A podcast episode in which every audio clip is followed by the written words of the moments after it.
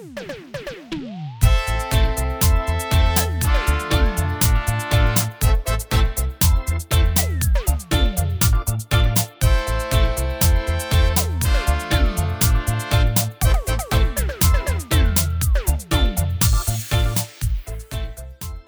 har tunet dig ind på podcasten Fra Kingston til København.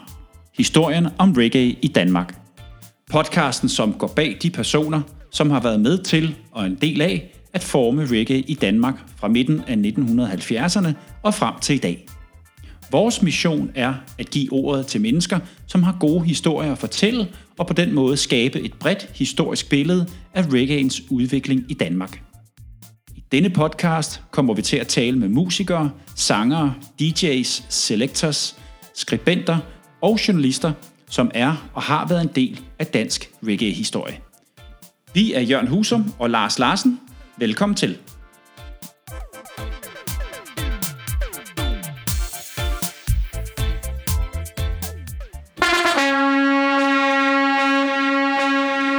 Fra Kingston til København-redaktionen har taget udstyret under armen og er kørt en tur til Odense, hvor vi øh, er på besøg hos Anders Skem og Henrik Vangård, også bedre kendt, Lars, som øh, Dr. Love. Øh, og øh, Vang, Vanguard, er det rigtigt udtalt? Ja. Sådan. Øh, og det blev til en helt fantastisk og interessant snak. Øh, Lars, de har, været, de har været i gang i rigtig, rigtig mange år. Ja, det er fedt at høre deres historie. Jeg synes, vi kom godt igennem. Øh, jamen helt tilbage fra 90'erne og op til i dag, og de har mange gode historier at fortælle, synes jeg, øh, om deres oplevelser med, med, med, med Bujaka Sound. Blandt andet øh, har de jo en, en øh, fantastisk oplevelse i øh, København i 1996, hvor de spiller på øh, øh, Blue Star Club, hvis nok ikke på Vesterbrogade i København, og og så kommer vi også ind på øh, Anders Gems karriere som øh, tromslærer i forskellige bands, så en rigtig god snak, og det var mega hyggeligt at besøge dem her i Odense. Vi hører også øh, Henriks, øh, Henrik Vangårds usandsynlig store øh, vinyl, øh, single-vinyl pladesamling. Ja, som på et tidspunkt bestod af 12.000 singler. Ja. Der tror jeg ikke engang, Hans Hedegaard kan være med, selvom han har også rigtig mange singler. Men øh, der tror jeg ikke, han kan være med, trods alt. Men vi håber, I vil, øh, I vil nyde og, øh, og høre den snak, vi havde med øh, de to herrer fra Odense. Det kommer i hvert fald her. Rigtig god fornøjelse. Big up Massive and Crew. Og så skal jeg spørge Lars igen. Massive eller Massive? Hvad, hvad er det, vi siger? Massive. Massive? Ja. Okay. Big up Massive and Crew. Her er det Jørgen Husum og Lars Larsen, der byder velkommen indenfor til det 10. afsnit af Fra Kingston til København. Og vi sidder i hjertet af Odense sammen med to legender på den fynske reggae-scene. To personer, der har været aktive i reggae-miljøet i mere end 30 år. De går blandt andet under navnene Dr. Love og Vanguard. Og sammen der har de det vedholdende soundsystem Buyaka Sound. Det er en stor fornøjelse at byde velkommen til Anders Skeen og Henrik Vangård. Velkommen til programmet, og tak fordi vi måtte komme forbi og besøge jer her i Odense. Uh, tusind tak skal I have, drenge. Det er en fornøjelse at være her. Det er en fornøjelse at have jer. Kan I ikke lige uh, starte med at præsentere lytterne for, uh, for jer selv? Uh, Henrik, kan du ikke starte? Det kan jeg. Jeg er 49 og spiller under navnet Vanguard og har interesseret mig for reggae siden 85. Yes. Yes. Ja. Jamen, jeg hedder Anders, og jeg er en, en, en øh, voksen herre på snart midt i 50'erne. Lige om lidt. Jeg kommer fra øh, Midtfyn, en by, der hedder Ringe, der hvor der engang var en kæmpe stor festival i tidernes morgen. Og der var øh, Siggy Marley and the Melody Makers og øh, Steel Pulse blandt andet forbi. Så øh, min reggae-interesse øh, startede lige i starten af 80'erne. Så du dem på festivalen? Ja, det gjorde jeg. Ja, selvfølgelig. Det gjorde jeg. Lad os lige prøve at høre en gang, øh, hvordan startede jeres interesse for reggae? Henrik, hvor starter din interesse for reggae hen? Jeg boede øh, ved siden af min fætter, som er 12 år ældre end mig. Og omkring 1980, der havde alle faktisk en reggae-plade i deres samling på Nordfyn. Ret skægt at tænke på, men man kunne købe det mange steder. Var det primært Bob Marley? Der var også Folk Peter Tosh og Black Uhuru, Steel Pulse, Aswad, Alle de ting, der udkom på Island Records dengang. alt sådan noget, ja. Big label, reggae, ja. Mm. Og så faldt jeg for, for lyden lige pludselig, omkring 85. Og det var især en maxi-single, der hed Ravers med Steel Pulse. Det er med også et fedt nummer. Den svingede bare det ud af. Dun, dun, dun, dun, dun, dun. Og så var jeg solgt. Er det den, der er på albumet True Democracy? Ja, Det skal nok findes- passe den er det. på Det det. mener jeg, det er. Ja. Ravers og Lego, Lego Beast på den anden side, mener jeg. Ja. Og så begyndte jeg selv at, at samle og fik overspillet hans plader på, på bånd. Og begyndte så småt at købe selv i slut 80'erne fra en butik, der hed Rillen, der lå i Grenå. De havde et kæmpe postorderfirma. De havde masser af reggae, faktisk. Spændende. Hvordan starter din interesse, øh, Anders? Du går jo også langt tilbage. Ja, det gør jeg. Øh, jeg er jo konfirmeret i 1979. Det samme er min fætter Jesper Lassen, som øh, boede i og opvoksede opvokset i Hjerting, tæt på Esbjerg, Vestjylland. Og jeg var tit på sommerferie over ved Jesper. Og vi, vi fik så i konfirmationsgave begge to det år en, sådan et rack. Kan I huske de der, måske de der gamle? Der var en pladespiller, der var en kassettebåndoptager, der var en radio i sådan en Ja, ja. Ja. Øh, ikke også? Og små højtalere Og små højtalere, ikke? Øh, Lars Line og, og vi skulle jo ud og have nogle vinylplader. Og det var sidst i 70'erne. Øhm, og øh, Vestjylland, Esbjerg, Hjerting, det er sådan fiskeribyer, ikke? Så øh, vi, øh, vi brugte nogle timer på at grave nogle sandorm op, Jesper og jeg. Så solgte vi dem til nogle butikker, der lå langs Strandvejen fra Hjerting til Esbjerg. Og de penge, vi tjente øh, på det, dem gik vi ind, øh, tog vi ind til Esbjerg i en pladeforretning og købte øh, plader for. Sidst i 70'erne var det Donna Sommer og disco og sådan noget, men da vi så var startet i gymnasiet i 81, der sagde Jesper, du skal prøve at høre noget af det her øh, musik. Der var de der compilations, altså sådan nogle øh, plader med alle mulige kunstnere på. Lige pludselig var der en Bob Marley med på en af de compilations. Øh, The Selector, vi begyndte også at, at, at lytte til Two-Tone Scar og det der. Men det er lidt den klassiske, øh, kan man sige, den der med, at ja, det var Bob Marley, og så... Øh, Lige pludselig så var der nogen, der hed UB40, der havde udgivet et par plader sådan lidt on underground. Det kunne man også købe ind i Esbjerg. Og så var vi solgt. Så det er ligesom det er med Vanguard, også en, en fætter, der har influeret mig fra starten, faktisk. Han, øh, hører han stadigvæk reggae også? Ja, det gør han, det gør han. Han, øh, han flyttede til Odense øh, sidst i 80'erne, boede der nogle år, hvor jeg også var flyttet til Odense. Øh, så flyttede han til København, nu er han så tilbage i Vestjylland i Ribe. Og det er ikke mere end et par måneder siden, vi mødtes for første gang i lang tid, hvor vi snakkede om, om interessen for reggae. Den er stadigvæk rigtig, øh, rigtig høj. Øh, jeg kommer nok lidt, lidt mere ind på, på Jesper lidt senere, tænker jeg. Hvordan mødte I to så hinanden? Det ved vi jo er en del år siden. Ja, Kan den du kan, jeg godt det? tage. Det er godt. Igen min fætter på den anden side af gaden, han hørte meget P3. Og omkring 90 hørte han et program med en, der hed Jørgen Bennesen. Og der var nogle reggae-numre, han spillede. Og så greb min fætter telefonen, ringede til oplysningen og fik Jørgens nummer. Og ringede ham op og spurgte, hvor, hvor kan man købe reggae? Og han nævnte en butik, der hed RMI på Enghavevej i København. og så fik vi et telefonnummer. Så begyndte vi at ringe til dem. Mm. Og min fætter havde spurgt, kender I nogen andre på Fyn? Har I kunder på Fyn? Og så fik vi jo et telefonnummer på Anders. Hvem, hvem, hvem gav øh, ham det nummer? Det må have været Lars Larsen. Lars Larsen? Det er mig, der gjorde Ham har jeg hørt om. Han kiggede i kundekartoteket, og Og så fik jeg blev I connected den vej der. ja, ja. Så min fætter Peter mødte op til en af dine første sound events i mm. 91. Så du var allerede i gang, øh, Anders, med, med sound på det Ja, tidspunkt? ja, det var jeg. Det var jeg. Øh, Jeg har sådan fået et flashback her for nyligt. På Facebook så jeg Sko og Torp øh, annoncere sådan en 30-års jubilæums turné. Øh, de havde jo kæmpe hit med On a Lonely Night i slutningen af 90'erne, deres øh, debutplade. Og de skulle spille i Odense i december 90, og det var nøjagtigt den dato, hvor jeg havde mit første soundsystem øh, arrangement med min fætter Jesper.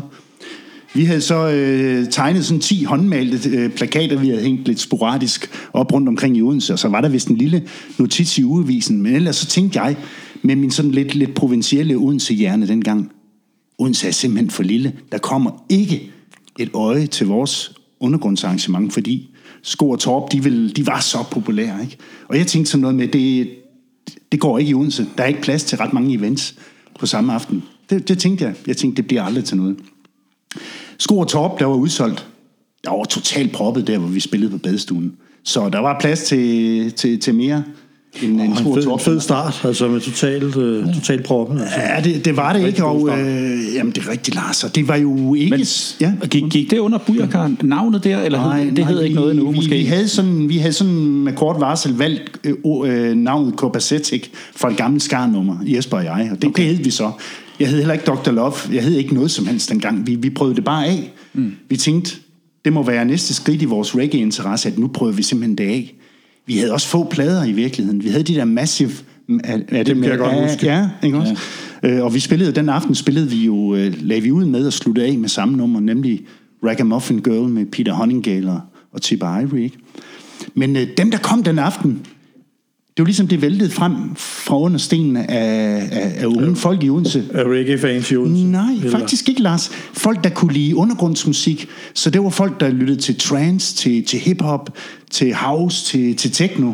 Og så var så. der nogen, man kunne kalde reggae-fans, men de søgte derhen, hvor, Hvor der var noget undergrund. Ja. Det var simpelthen ja, det med undergrunden, der trak. Ikke? Ja, ja. Så der var ikke noget reggae-publikum øh, som sådan, hvad det nu end er for noget. Ikke? Altså. Henrik, du nævnte før, at øh, du fik fat i Jørgen Bennesen. Ja. Og Lars Ham har vi stødt på nogle gange.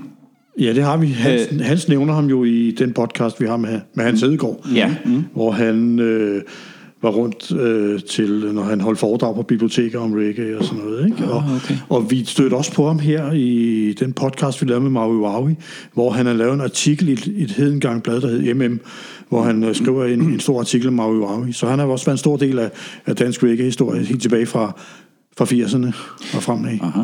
Og, jeg, og vi har altså prøvet at, at grave ham frem, og jeg kan simpelthen ikke finde ham nogen steder, så hvis der er nogen derude, som øh, ved, hvor han befinder sig, så vil, vil vi altså meget gerne snakke med ham, men altså Jørgen Bennesen, så han, han har simpelthen også været inde over, Han var en, min, at min fætter fulgte ja, i radioen. Åbenbart. Fordi der var Jørgen Bennesen, og så var der, øh, har vi jo også talt om Al Jones, som Uh, ja. på Oh, det ja. tidspunkt øh, spillede en del reggae i sit radioprogram på P3. Jeg husker Ja. dem tydeligt i programmer. Ikke?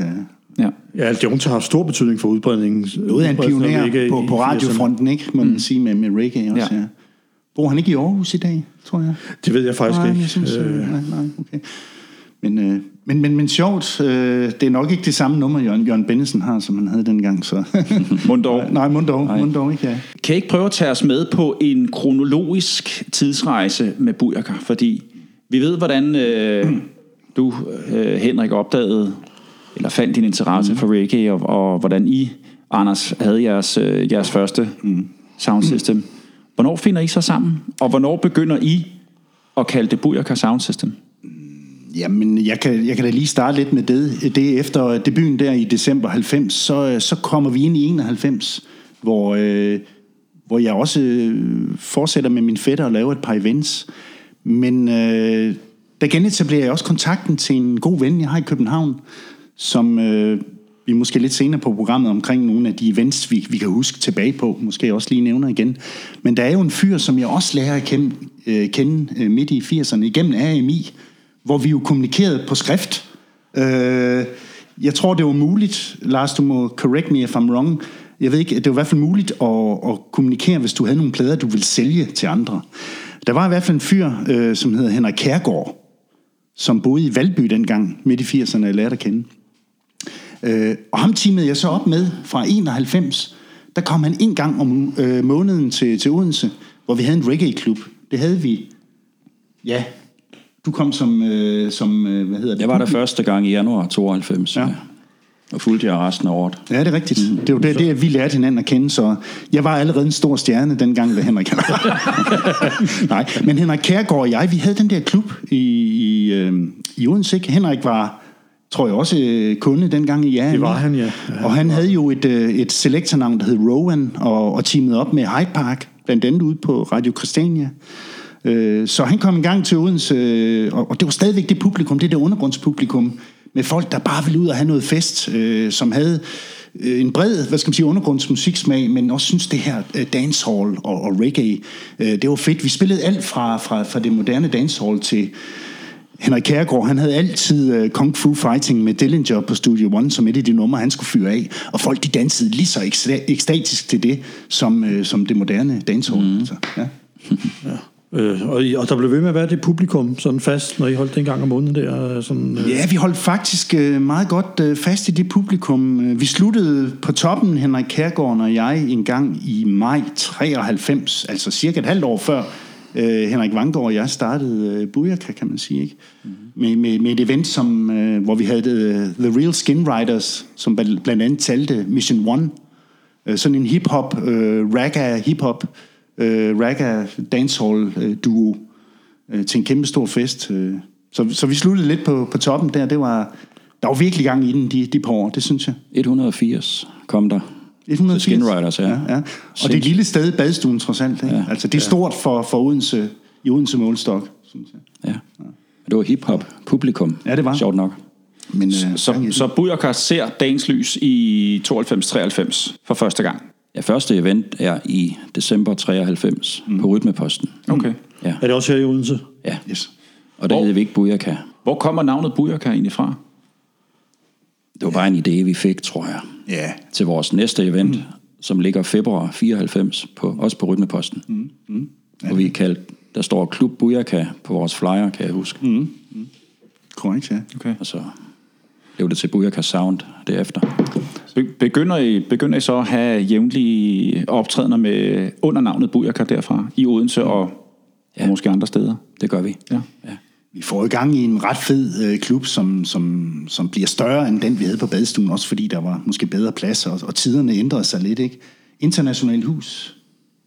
Ja, det er, det er lidt sjovt at tænke på, vores største succes publikummæssigt er i 94, hvor vi trækker 200-250 hver gang.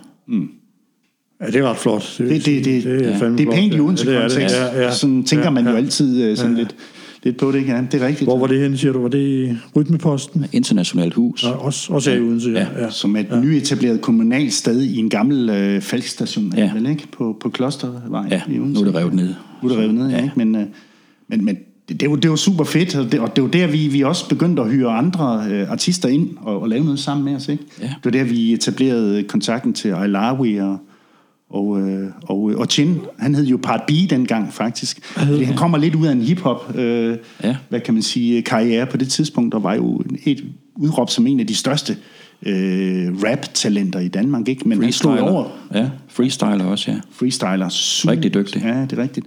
Så det var Alawi og Part B, som Japaf, Ja, faktisk, jo, jo. så vidt jeg husker. Det var ikke? det. Indtil han kaldte sig selv Chin, ikke? Mm. Men jeg havde jo heller ikke Dr. Love allerede der. Jeg havde et, et kunstnernavn, som, øh, som var popular. Jeg ved ikke, hvor det kommer fra. Det har vi glemt alt om, ikke? Men øh, sådan er det så meget med navn, ikke? Mm, Men der får I Japaf over at spille ja, det en gang der. Hed de allerede Japaf der i... Ja, første gang var december, 90'erne? december 94. Yes. Tom Japaf. Ja. ja, Det var kæmpe stort. Ja. Altså, super fedt, ikke? Ja. på sådan noget hjemmelavet scene, tror jeg. Lavet af sådan nogle ølkasser, der var sømmet sammen med en eller anden, sådan en eller anden port af, med, med nogle blomster. Jeg ved ikke, hvad det, jeg ved ikke, hvad det ligner. Jeg ved ikke, hvad det lignede, ikke? men der var rigtig mange mennesker.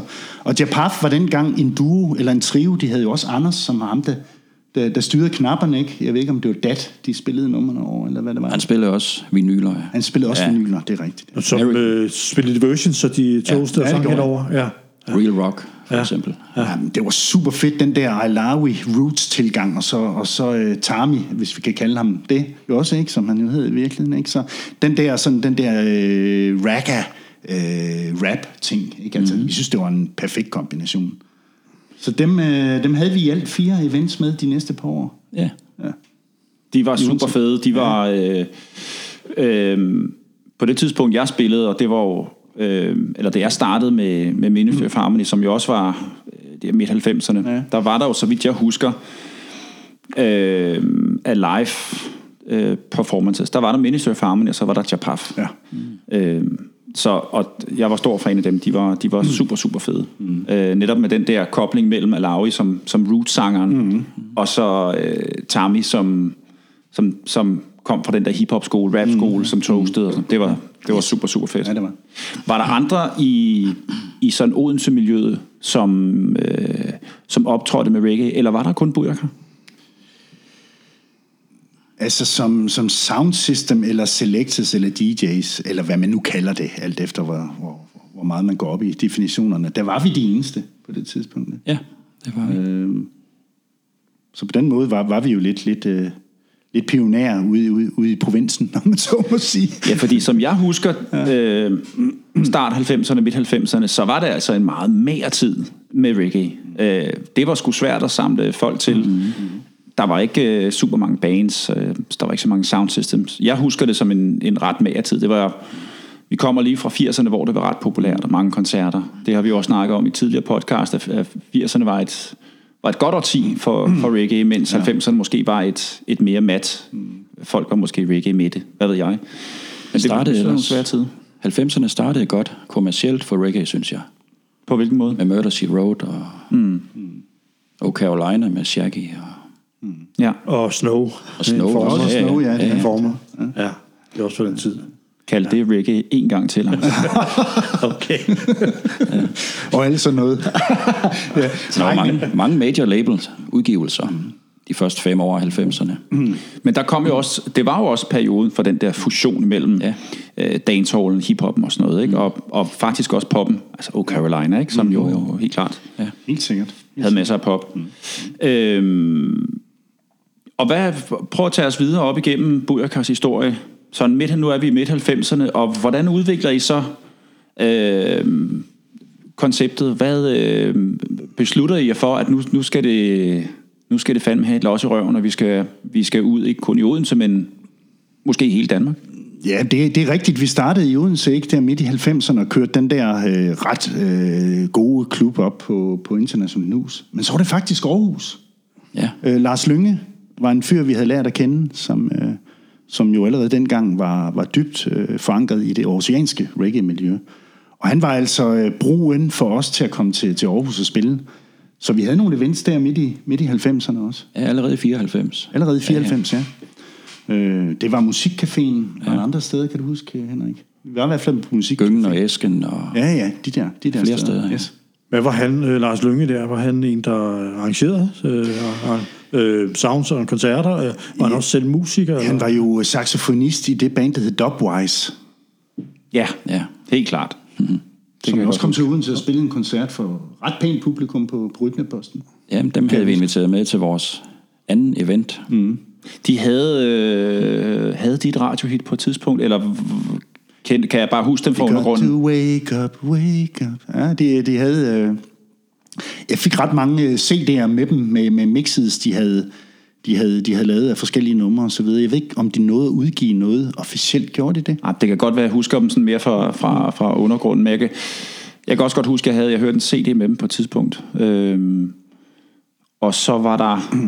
Åh, hvad pokker var det, de hed? Der var de fra der var nogen, der lavede et covernummer af Stop That Train. Ja, det er dem, jeg tænker på. Aarhus, Om det var jo, øh, det var jo Sticks and Fire. Sticks and Fire. Ja, Var de ikke fra Aarhus? Det var for Aarhus. Ja, de var også fra Aarhus, ja. ja. Ja. Det var de der brødre, øh, eller var de to eller tre brødre, der, der var med i det band der. De havde da i hvert fald kommet selv hit med, med deres version af den der, kan ja. Jeg huske. Den Ja. var der, der var både musikvideoer, Ja, ja, der var... The whole øh, shabazz? Jeg kan huske, da jeg hørte det første gang, så tænkte jeg, at det var sgu da, det lignede sådan en dansk pendant til UB40. Ja. Mm. Nå, men Bujaka, og øh, op igennem 2000, og I bliver ved med at spille.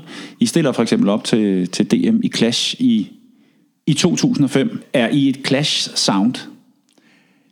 Nej, jeg, jeg, jeg, tror, øh, jeg, jeg tror, vi undervurderede, eller hvad skal man sige, vi, vi, vi, øh, vi havde ikke det samme approach, som rigtig mange andre havde.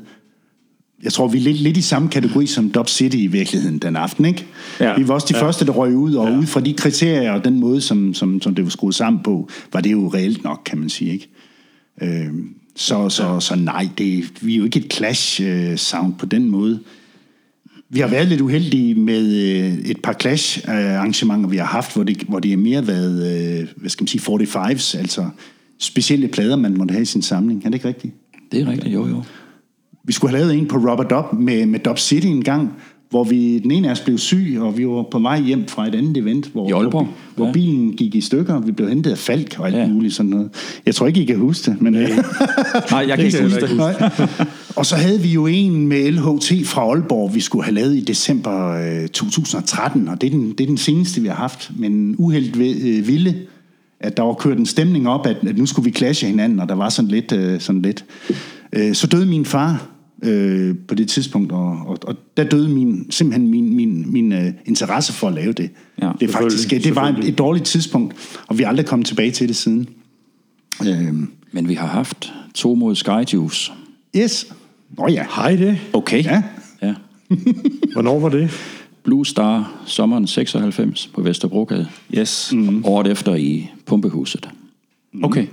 Så Som var det, vi kaldte friendly clashes, ikke? Uden dubplates eller med dubplates? han spillede de samme to begge gange. Mm.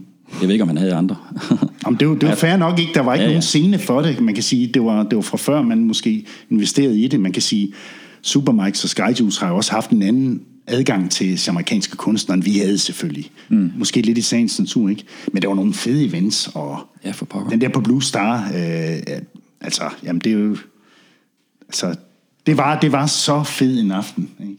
Blue Star, som var sådan en, en restaurant. På, Ja, ø- på første sal var der, var der restaurant, og Ja. så gik man, som jeg husker det, så gik man ned i kælderen, og så var der, Mm. så var der klub dernede. Yes. Ja. Det var på Vesterbrogade i København. Ja, det var det. Ja. Det var det. Øh, og jeg, jeg kan huske, da vi trådte ind der, så tænkte Henrik og jeg, øh, det var godt nok et specielt sted der, ikke? Men øh, Velure på væggen. ja, det vi er lå på rigtigt. væggen, ikke? Ja, Ja, det og, og så rigtigt. videre. Vi tænkte, hvad, hvad øh, ikke også? Og, og, og der var det bare, Supermikes havde fundet ud af, at der var nogen i Odense, der, der, der, der spillede, ikke? Som, som du også var inde på, Jørgen. Det var nogle lidt magre år. Vi var ikke ret mange. Øh, Vi er ikke de første Booyah der, der kom. Det er jo Hans og der andre, ikke? Men vi var, vi var, var nogle af dem, der, der, der havde løbende events og mm. var ligesom var på scenen, ikke? Og der havde Supermikes øh, kontaktet os og, og, og, og spurgte, om ikke vi ville lave noget med Skyjuice i København, og der var stort set kun de to sounds på det tidspunkt. Ja, der har formentlig ikke været andre på det nej. tidspunkt. Øh, og du siger det er rigtigt nok, Vanguard, at, at det var sådan nogle clashes, ikke? men der var jo ikke nogen klare regler om det, og det- det var jo for at skabe en god vibe, vibe i virkeligheden, og det, det lå ligesom, det var det, der var ånden i det, ikke? Det var jo friendly Ja, det var det. clash, ikke? Det var det. Uh, super, uh, re- super taknemmelig, very thankful for Supermikes and, uh, and, and, and, uh, and Skyjuice for introducing us to the Copenhagen scene back then. Det, må, Var I- det må jeg sige. Var i, ja, altså, jamen, Super Mike er jo en kæmpe figur. Altså, i, han er jo, altså, han er jo baggrund for manges øh, reggae-historie i dag. Altså, det er han helt klart. Vi er mange, der skylder Supermarket en kæmpe tak. Ja, Ja, det, det, det, det, alt det, han har gjort for reggae i Danmark, og alle de kunstnere, han har bragt til landet, som vi har fået lov at opleve live. Ja, ja, men, men, men også bare den... Man kan næsten ikke sige tak nok. Nej, man kan ikke sige tak nok, Lars. Det er fuldstændig rigtigt. Og han har bare, bare sørget for, at rammerne var gode, ikke? Altså, vi, vi trådte ind i Blue Stars og tænkte, det, hvad er det for et mærkeligt sted, ikke? Det var de vildeste, nede, der foregik ned i den kælder. Altså, det, det er vibes, som vi sådan, også to fra landet tænkte, hold da op, kan vi være en del af det? Fandme taknemmelig, altså et eller andet sted. Det var, det var helt fantastisk. Men var I nogensinde inde på hans øh, klub, Babu, eller Huset Magstræde?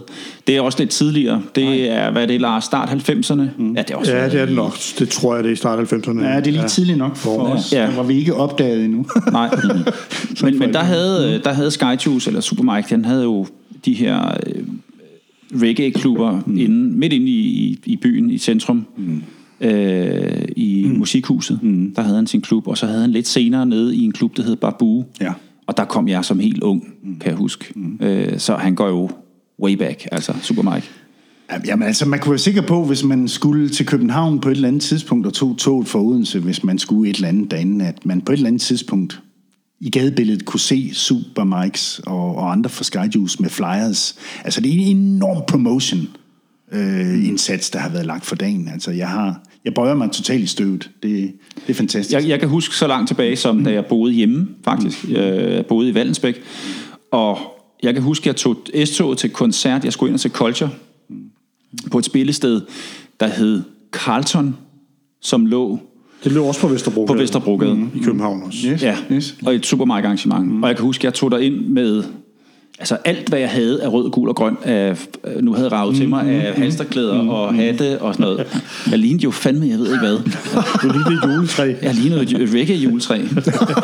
Ja. Men altså, ikke desto mindre, altså et supermarked arrangement, der, der er vi altså tilbage i, ja, slut 80'erne. I hvert fald. Så, kæmpe shout-out til Super Mike. Så vil jeg gerne lige spørge lidt ind til, øh, har I nogle oplevelser med Bujaka, som har været særlige for jer? Er der nogle ting, I oplevede, oplevet, hvor I tænker, det der, det var simpelthen bare the highlight of our career?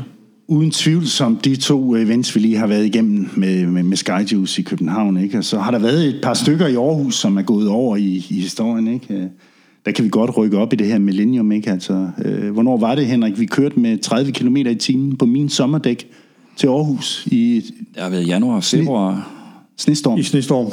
2005. 2005, ikke? Ja. Vi, det var så Nick, Nick og Lars Lønge, tror jeg, i fællesskab. Og hvad hed det sted deroppe? Sangild, Nick Sangild. Nick Sangel, ja. Ja.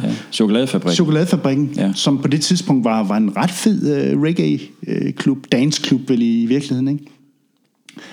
Øh, vi havde været oppe og spille nogle gange, også øh, DQ og, og, og Julius fra, som begge var i Shack dem dengang, de der to jamaikanere, vi lærte rigtig godt at kende, mm. bakkede os også virkelig op, når vi kom til, til Aarhus. Ikke? Men vi havde den der tur, hvor vi kørte hjemmefra i rigtig god tid, også fra provinsen. Vi, øh, vi, vi ved, man skal øh, hjemmefra øh, tidligt nogle gange. Ikke? Ja, der har jeg mange sjove eksempler på. Pyt med det. Og så tænkte vi, vi havde øh, jo mobiltelefonerne med, vi tænkte, hvornår ringer Lars Lønge og aflyser det her? Fordi vi havde hørt vejrud- vejrudsigten, og det var det alt stod ud i et. Så vi kørte der, og jeg er nødt til at sige det på min sommerdæk. Politiet fraråder al udkørsel. Ja, Hørte vi. Ja, lige nøjagtigt, ikke? Og vi tænkte, vi fortsætter, øh, ind, indtil vi, vi, vi får der øh, en aflysning. Men der var sgu ikke nogen aflysning. Hvad sker der så, Henrik? Vi, vi, vi kommer op, det står ud i et i Aarhus. Vi glider elegant over i en snedrive og parkerer bilen lidt uden for, for, for spillestedet der, ikke? Og, ja. øh, der er ikke et menneske på gaden. Alle busser og taxaer har indstillet deres kørsel. Fuldstændig, ikke? Ja. Jamen, der, der, der, der står en lidt våd mand op i døren og banker noget sne af sit tøj og sådan noget. Ikke? Så tænker vi, der er der åbent her, men det, vi, vi, vi, vi tænker stadigvæk ikke, det bliver til noget. En ting er, jeg tror, vi spiller på døren, ikke? Ah, ja, det kan jeg ikke huske, hvad vi gjorde. Hvor vi tænker, det, det bliver en underskudsforretning, det her, trods alt, ikke? Ja, ja.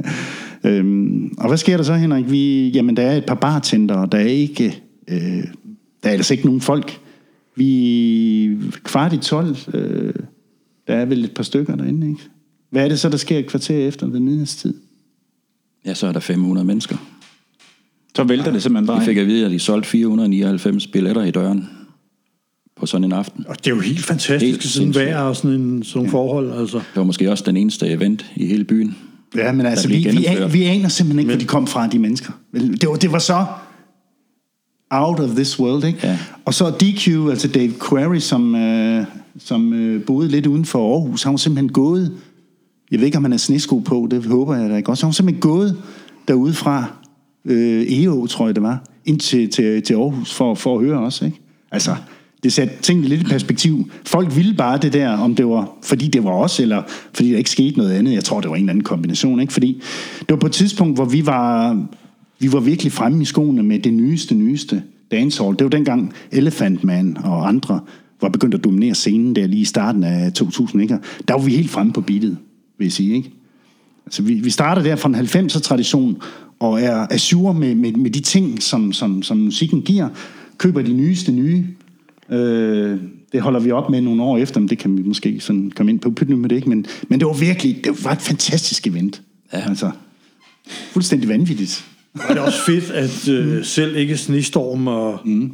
og forfærdelig vejr kan stoppe reggae. Altså, du siger selv, Ja. busserne og taxaerne holdt stille, men reggae, det skal sgu ud. Ja, men det, det, det, det var helt vildt, ikke? Vi skulle sove hjemme ved Lars Lønge, der boede et par kilometer derfra, ikke? Og så, øh, så lykkedes det os at sætte os ind i bilen der klokken halv seks om morgenen, og stille og roligt trille ud til Lars Lønge. Igen øh, kunne over i en snedrive, og Ja, så parkerede ja, vi der. Næste dag, der, der var der tøvejr, der kunne vi komme sikkert hjem til Odense. Vi var helt høje, altså. Det, var- det var vanvittigt, Ja, ikke? det lyder fedt. Øhm, Det var samtidig det sidste år, at jeg købte ny reggae. 2005. Den må du lige forklare. Det var sidste år, at du købte ny Købte reggae. nye singler, ja. Altså, det har du ikke gjort siden? Kun øh, oldies, but goodies. og så sporadisk, Ja, ja. Nye, ikke? Men, men, men sådan, du Vi ved... stoppede med at, at købe alt det nye. Hvor øh, køber du din musik hen på det tidspunkt der, indtil du stopper? Øh, På nettet? Eller? På nettet det hele, Ja. ja. ja. England, USA og ja. Japan. Og, og, og Bujaka, når I optræder, så spiller I kun vinyl. Ja, Ja. altid gjort, ikke? Vi havde nogle år, hvor vi kunne spille samtlige numre på Miamis, New Yorks, Londons og Kingstons top 20. Og gjorde Og det det. kostede kassen. Ja, det og gjorde det, det. det valgte vi. I takt med, at vi synes kvaliteten faldt, Okay. så valgte vi at sige stop. Det, er, det er sgu noget af en præstation.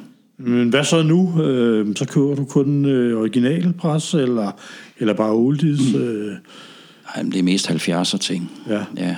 Også øh, slut 60'er ting, eller hvad? Nej, det ved jeg. Ikke, nej. nej, ikke så meget. Ikke så meget, nej. Nej, det ved jeg bare, at I har spillet nogle gange, når jeg har været ude og høre jer, når jeg har spillet ja. blandt andet på, på Mesteren af Lærling Ja, det er i rigtigt. København. Nå, der har I spillet meget sådan nogle sessions der med, med Rocksteady og tidlig reggae. Jamen, jamen det er rigtigt. Det var, det var fordi, vi sådan i en sen alder for et par år siden øh, lige pludselig fandt ud af, at der, der gemte sig ret, ret, øh, ret mange fede ting i 70'erne. Sådan lidt funk soul kombineret med noget reggae. Ikke? Så, så øh, jeg begyndte i hvert fald, kan jeg sige, for egen øh, regning, og, og begyndte at købe plader igen, for jeg har holdt større pauser, end du har, Henrik, gennem tiden. Ikke? Men jeg begyndte at dyrke ikke fordi et, et årti i sig selv er, er banebrydende eller sådan noget, men der var bare sådan nogle, nogle kombinationer, altså sådan noget soul, funk, kombineret Ja, der med, med noget reggae, der, der vi, jeg tænkte, det mangler jeg lidt i min samling. Og så begyndte vi nemlig, så havde vi et par sessions. Øh, I 2019 havde vi jo to arrangementer. Du, var, Jeg var du, du besøgte gang. os, øh, ja det er rigtigt, ikke? Øh, på Mesteren og Lærlingen, ikke? Øh, Så det var sådan en, hvad kan man sige, en, en oldie, et oldie område, vi ikke havde dyrket så meget måske, som vi lige pludselig begyndte at dyrke lidt, ikke? Der er nogle fede ting fra den periode der, mm. den der funk soul øh, Ja. ja. reggae blanding Ja. der. Det Ja, er nemlig. Nemlig. virkelig fedt. Hvor de er meget inspireret af, mm. af det, der sker i USA der på, Ja, på den scene der. Ikke? Der, der er nogle virkelig fede ting den Der, der, periode er- der er nogle, øh, nogle, nogle singler, jeg har, hvor det ligger ud med sådan lidt, lidt funk og soul intro, sådan med, og så lige pludselig kommer reggae-rytmen ind. Ikke? Det, det er super fedt. Ja, det er nemlig rigtig fedt, ja. det er det. Ja. Øh, Men, men er, der, er der en særlig stil, som Bujaka gerne vil repræsentere, som Bujaka gerne vil spille? Jamen, det, er, det er der, hvor vi, øh, vi kommer fra 90'erne. Vi, vi også, altså, Ja. altså, jeg, jeg tror bare, vi... Altså, man kan have divergerende opfattelse af, hvad, hvad der er guldalderen og så videre. Ikke? 80'erne er en guldalder, synes jeg, med, med dancehall også. Ikke? Men i 90'erne, der stod øh, talenterne nærmest i kø af, af toasters og, og DJ's. Øh, og det er jo ikke fordi, man skal, man skal spille den der violin med, det er jo bedre i gamle dage og så videre. Øh, vel? Men, men jeg synes ikke, der er så mange, altså der er ikke det antal talenter, øh, som der var dengang. I hvert fald så, så er de ikke så, så tydelige, så de er ikke så udgivende, som de var dengang. Og, og, øh, der er meget fed musik i dag, men dengang øh, i 90'erne, der var så mange udgivelser. Fede produktioner, fede lyd. Mm. Digital B, Penthouse, Star Trail, Exterminator, mm. og så videre. Og når, når, jeg, øh, når jeg tænker Bujaka, så tænker jeg jo Mm. altså, så tænker jeg Rocksteady, tænker jeg 70'erne, og det er jo også det, så vidt jeg ved, som I spiller inde på Mesteren og Lærlingen, når I spiller den. Jo, men det, det er jo, hvad kan man sige, Jørgen, det er jo det er nyere tid, kan man sige, ikke også? Øh, men, men det er kun en, jeg vil, jeg vil sige, det er kun en lille del af det. Men altså, vi har jo lært hinanden at kende på forskellige, altså, det er sådan, det er, ikke? Øh, Men til og med 2005 mm. var vi nok de mest up-to-date i Danmark mm. ja. Med, med hensyn til... til ny dancehall. Til ny dancehall. Ja, ja, Okay. det tror jeg helt bestemt. Jamen, det, det tillader vi os at sige. I hvert fald, ikke? Men, men det er rigtigt, det er rigtigt. Og så var det, vi begyndte at gå lidt tilbage til 90'er-tingene igen efter 2005, øh, og, gå, og, og kigge lidt tilbage i det igen, og, og lave nogle revivals på, på, på, på, på de numre, der var nye, dengang vi kom til, ikke? Og så de der 70'er, og Rocksteady har vi også, ikke? Vi har, vi har også spillet med Sweet Soul rock, øh, Rocking, ikke? Det er der. rigtigt, ja. Øh, også på Ja, der var du Mester med på et tidspunkt. Ja, ja det er rigtigt. Ja. I har jo hver jeres individuelle smag og præference inden for reggae. Hvordan får I det smeltet sammen til et fælles udtryk i Bujaka? Og jeg vil så sige, at de, de ting, vi kan lide, de ligger ikke langt fra hinanden. Nej, det gør, det gør de Alligevel. nok. Nej, det, det er ikke det, steppers, og så new roots. nej det, det er det ikke. Altså, man, man kan sige, vi har været kan man sige, nogenlunde enige om, der hvor vi besluttede os for ikke at, hvad kan man sige, skulle være eksponent for det nyeste nye, bare fordi vi ville være det. Men hvor vi ligesom valgte at sige, vi synes, det var kommet til et tidspunkt, hvor det nye ikke var så interessant for os mere. Det har vi været rimelig enige om, kan man sige. Ikke? Ja. Øhm, så vi er jo... Ja... Altså, jeg har jo haft øh, en, også en, en meget tydelig skar-tilgang til musikken, ikke? Fordi jeg startede ud som, som udøvende musiker i et skarband, ikke? Så, så jeg har også haft den, den vinkling har jeg også haft ind Jeg øh, etablerede jo også, øh, havde jo min egen lille klub på Saxon øh, i København der i 2001. Jeg var den første, undskyld, jeg siger det, reggae skar dude, der havde en klub der. Senere var der jo rigtig mange københavnske øh, sounds, som, øh, som, som, var forbi som, ja, jeg også. Men jeg tog simpelthen knoglen en dag, jeg ringede til ham, lederen. Jeg, jeg så, der var et nyt sted, så tænkte jeg, det var måske på et tidspunkt, hvor Henrik og jeg ikke, vi, havde lidt, vi var lidt nede i kadencen med Bujaka, jeg spillede ikke så tit lige på det tidspunkt. Så havde jeg en månedlig øh, klub, hvor jeg spillede øh, Original Scar og Rocksteady og så videre. Ikke? Og det var der en dag, jeg spillede Dimis nummer, der kom med raske penge så forbi, og synes det var et fedt nummer. Og resten er jo historie, ikke? Så fik han ideen. Og det Er ikke rigtig raske? Og det er, det er Daimi-nummer, der hedder øh, Stor Skandale i familien. Ja, jeg tror efterhånden, den har været nævnt nogle gange. Ja, ikke? ja, det har den også som... Ikke også? øh, Men, øh, så, så ja, man kan sige, at vi har været meget enige, Vanguard og jeg, om vores, vores smag. Ikke? Øh, når vi har spillet sammen, har det ikke strittet til alle retninger. Vi, vi, vi har nogle gange synes...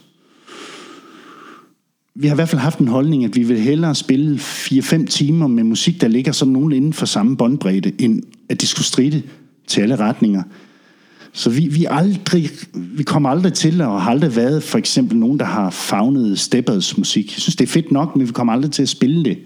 Øh, det ved mange danske sounds jo så også har, har hvad skal man sige, embraced den, den retning, og det er fair nok, men, men vi holder lidt mere fast ved, ved hvad kan man sige, øh, ja, 90'er ting. ja, Og, ja, ja. Ikke også det, og det er jo bare en beslutning, det er en holdning. Mm. Mere er der ikke i det, sådan set. Nej.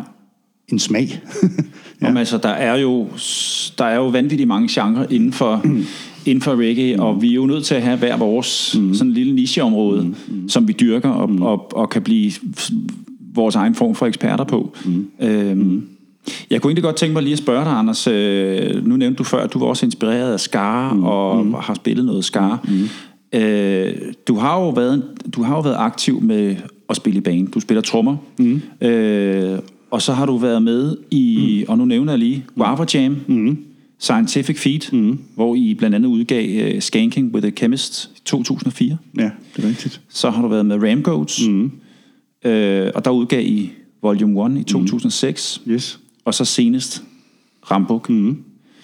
Kan du ikke prøve at fortælle mig lidt om... Øh, Øh, jo, fortæl lidt om, om, om hele det her med at være live-musiker. Du har jo været den gennemgående figur i alle de her bands. Det er måske i virkeligheden dig, der har stået, været hovedpersonen bag de her bands. Mm, Ja, det er måske så meget sagt, Jørgen, men, men, men da jeg kan lave en, en lille parallel til, til Bujaka der midt i, midt, i, midt i 90'erne, for der starter jeg igen op som, som, som, som bandmedlem og som musiker. For i 95, der mødte jeg en, øh, en, en englænder, øh, som havde boet i Danmark i mange år. Han var tilfældigvis, eller ikke tilfældigvis, men han stod lige pludselig på scenen sammen med mig, med nogle gode venner, der spillede et band, der hed øh, Amazon Groove. Nemlig Martin Cove, a.k.a. The Chemist, som er en, en britisk dub poet, født og opvokset i Brixton, London, så kan I jo næsten regne ud, hvem han har været meget inspireret af. Og næsten også regne ud, hvem hans, eller hvor hans forældre kommer fra. Øh, Ja, ja, ja. Men han, han er en hvid englænder. Øh, The Chemist. Ja, han er en hvid Nå, okay, englænder. The Chemist. Troede, så han, hans forældre var fra Jamaica. Ja, ja, nej, nej dog, dog men, ikke, dog ikke øh, Lars Væk, men, okay. men, men han er født og opvokset tæt på, på Linton, ikke? og han har boet i, i Danmark. Vi besluttede så, det var så, hvad kan man sige, kærlighed ved første blik. Vi stod deroppe på en scene. Han toastede til det her band, som spillede funk, og jeg var også lidt op, jeg, jeg, jeg landede op på scenen lidt tilfældigt der. Så, så, så gav vi hånden, og så sagde vi, øh, nævnte vi, hvem vi var. Så blev vi enige om, at vi ikke skulle starte et reggae-band. Samtidig var en anden englænder flyttet til Odense, Carlos Arms, fra Norwich, som øh, var forsanger i et øh, UK reggae, roots reggae band fra 80'erne, der hed Street Life. Meget inspireret, lidt, lidt i samme tråd som Capital Letters og, og de der bands. Ja, det er fedt. Ja. Carlos Arms var også bassist, så han blev bassist øh, i det band sammen med, med Kim, som var, var vokalist, og jeg var trommeslager. Og så mødte vi en ung fyr, der hed Palle Notlev, 15 år dengang, og det går nok mange år siden, ikke? men vi var lidt ældre, vi andre, end Palle, og han øh, blev så guitarist. Og man kan sige, vi var de gennemgående figurer i Guava Jam, øh, men vi blev aldrig andet et, et, et, øh, andet et Odense band. Der var ikke nogen, du siger Jørgen, der var ikke rigtig så mange live bands midt i 90'erne, udover Ministry of Harmony og, øh, og Japaf. Det er fordi, I havde aldrig hørt om os. Altså, vi, vi kom ikke rigtig ud over rampen. Det blev et meget lokalt band, ikke? Men vi skiftede så nogle forskellige, øh, altså vi havde øh, skiftende besætninger. Vi fik også i 97 en Heidi Hørløv med, som senere blev landskendt i 2008 ved at komme langt i X-Factor. Hun er vist den eneste, der har fået Blackman til at fælde en tårer under en audition. Heidi, kæmpe stort sangtalent dengang. Og så i 98, så flyttede en amerikaner til Odense, øh, Culture Fox, og, øh, og joinede så bandet, som var Carlos og Palle og jeg, og så en, der hed Claus på keyboard. Så det er faktisk Carlos, Palle og jeg, der er de gennemgående figurer. Og så øh, The Chemist, som, som droppede lidt ind og ud. Øh, og det var, det var Guava Jam. det var Guava Jam. Øh, Culture Fox der, var han øh, på øh, sanger? Øh, til Han var sanger, Toaster, ja. Mm. Sådan lidt en globetrotter. Han kom fra, fra Tyskland og, og, og dumpede tilfældigt øh, ned i Danmark, og øh, var så i Odense et års tid. Vi nåede aldrig at udgive noget. Der ligger nogle demoer øh, på, på, på YouTube, ikke? Og så flyttede han til Aarhus et par år. Vi mødte ham i hvert fald, Henrik, dig og mig, på scenen, da, da vi skulle spille op på, på Chokoladefabrikken en gang, så vidt jeg husker. Også på Vestergade. Ja, 58. på Vestergade 58. Så der har været folk ind og ud af det. Øh, I år 2000 danner vi Scientific Feed. Og der er Chemist kommet tilbage igen, og det er stadigvæk Palle, og det er Carlos, øh, og det er en fyr, der hedder Peter Deleron. Og så ham, som jeg nu i år har spillet uafbrudt med i 20 år, nemlig Ole Fris, som jo allerede tilbage i 80'erne var en up-and-coming øh, stjerne. Hvad spiller han, Ole Friis? Jamen, han er, han er sanger. Okay. Jeg ved ikke, om I, kan, I ved det, dreng, eller kan huske det, men der, der var et band, der hed Sidewalk midt i 80'erne, som fik Stig Andersson som manager, altså Abbas manager. Der var Ole forsanger. Så det har været seriøst. Det har været seriøst. Mm. Super. Øh, Jeg vil anse ham for en af de bedste i i topklasse af vokalister herhjemme. Men jo ikke en reggae-vokalist, kan man sige, men han har bare haft en interesse for reggae i rigtig, rigtig mange år. Han kom for øvrigt fra, derfra hvor du gør, stort set Otterup, ikke? Ja. Der, hvor smadermanden kommer fra. men, men vi lærte Ole at kende, og han blev lige pludselig en del af et reggae-band. Øh, og vi udgav så den plade, du nævnte, Jørgen, hvor vi havde Thijs Fransen boende i Odense i... Altså Ole og Thijs, de er jo begge fra 80'erne med musik, men fra vidt forskellige verdenshjørner med musikken, men de lærte hinanden at kende her, det er en meget sjov historie. Men vi havde Thijs boende i flere dage, og han mixede så den plade der, Volume 1. Og det var med Ramgoats. Nej, Det var nemlig Ramgos, ja. var Ram- Ja, ja, det var Ja, Ramgos. Ja. Går vi frem med nu, ja. Jeg mener, jeg har, og hvis ikke begge to, mm. jeg tror faktisk selv, du gav mig et eksemplar Ja, det gjorde af, jeg. af, af Volume 1 Det er rigtigt. fra 2006. Ja. ja. Jeg har Fedt, fedt pladekommer. forskellige øh, eksemplarer stående. numre. Øh, fordi det, det, det, der skete kort efter den var udgivet, så forlod en af hjørnestenene i bandet øh, os og flyttede til Spanien, øh, Peter Delerange. Og så, det, så, så bliver man sådan lidt halvhjertet med at promovere en plade, man allerede ved, ved ikke rigtigt.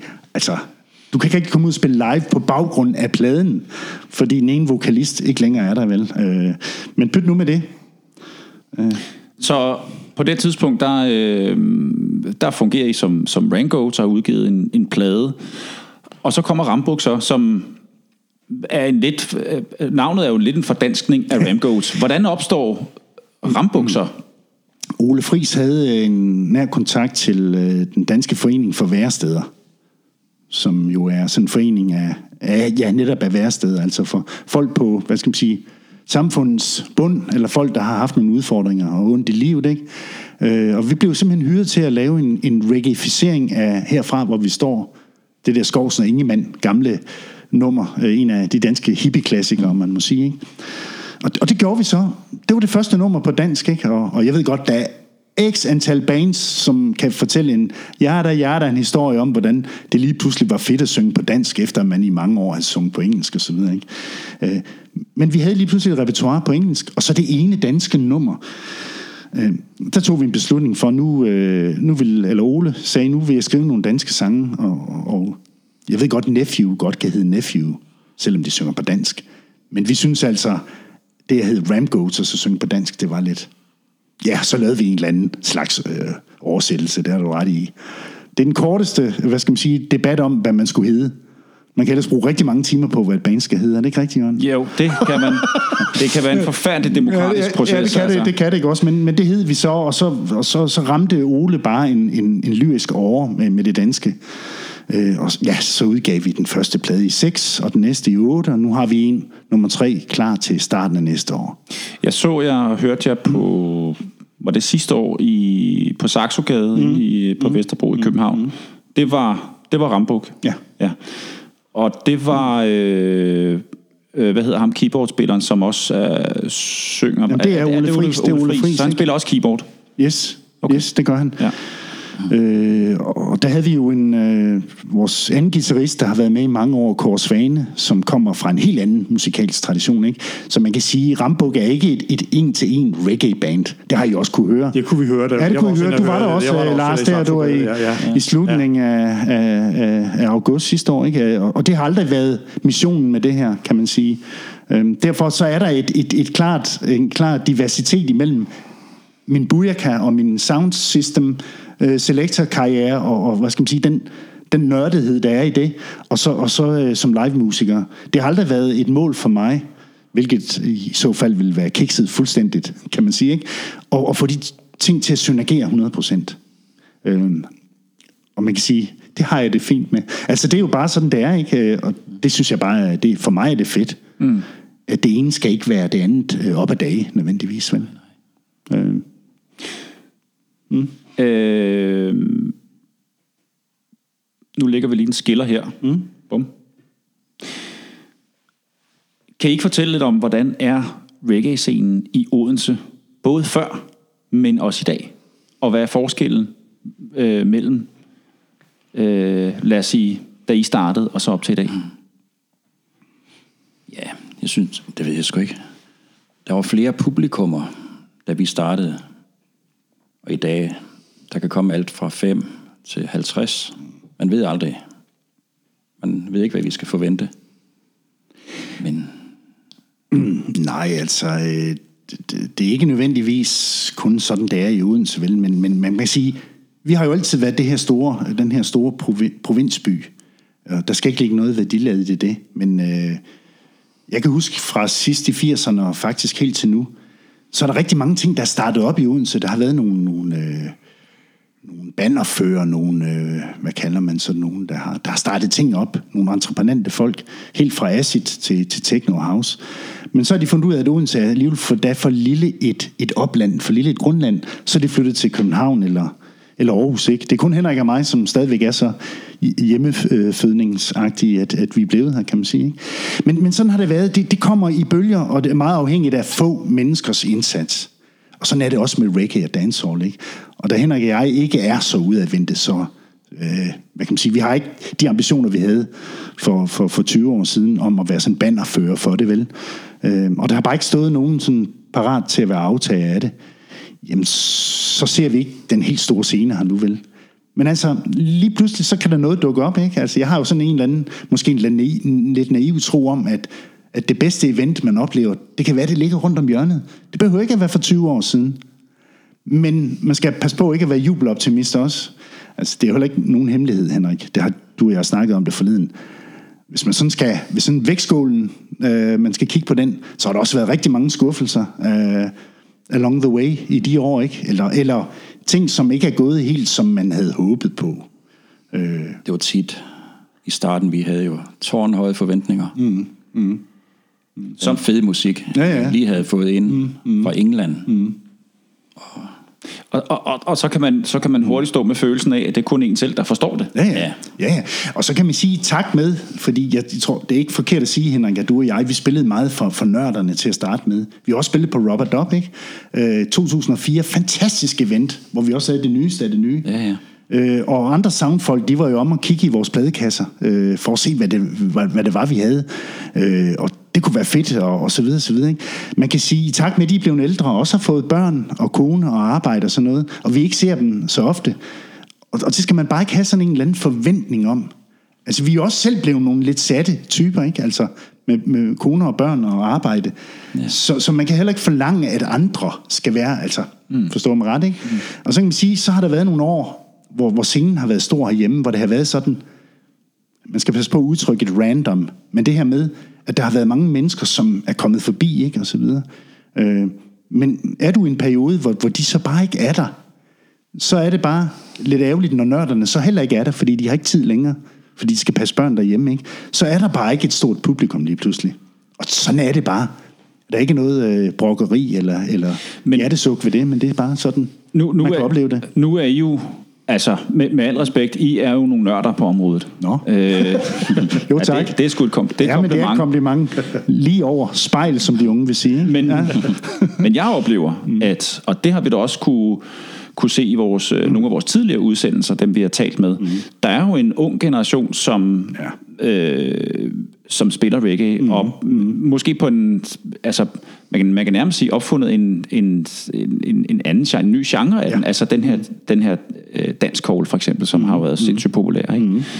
Og der er jo mange der er mange af de unge, som, øh, som, som dyrker genren, Ja. men bare på deres egen måde. Mm. Jeg var ude og se nogle fantastiske Steppers øh, DJ's mm. øh, til en klumpen og raske penge koncert. Mm.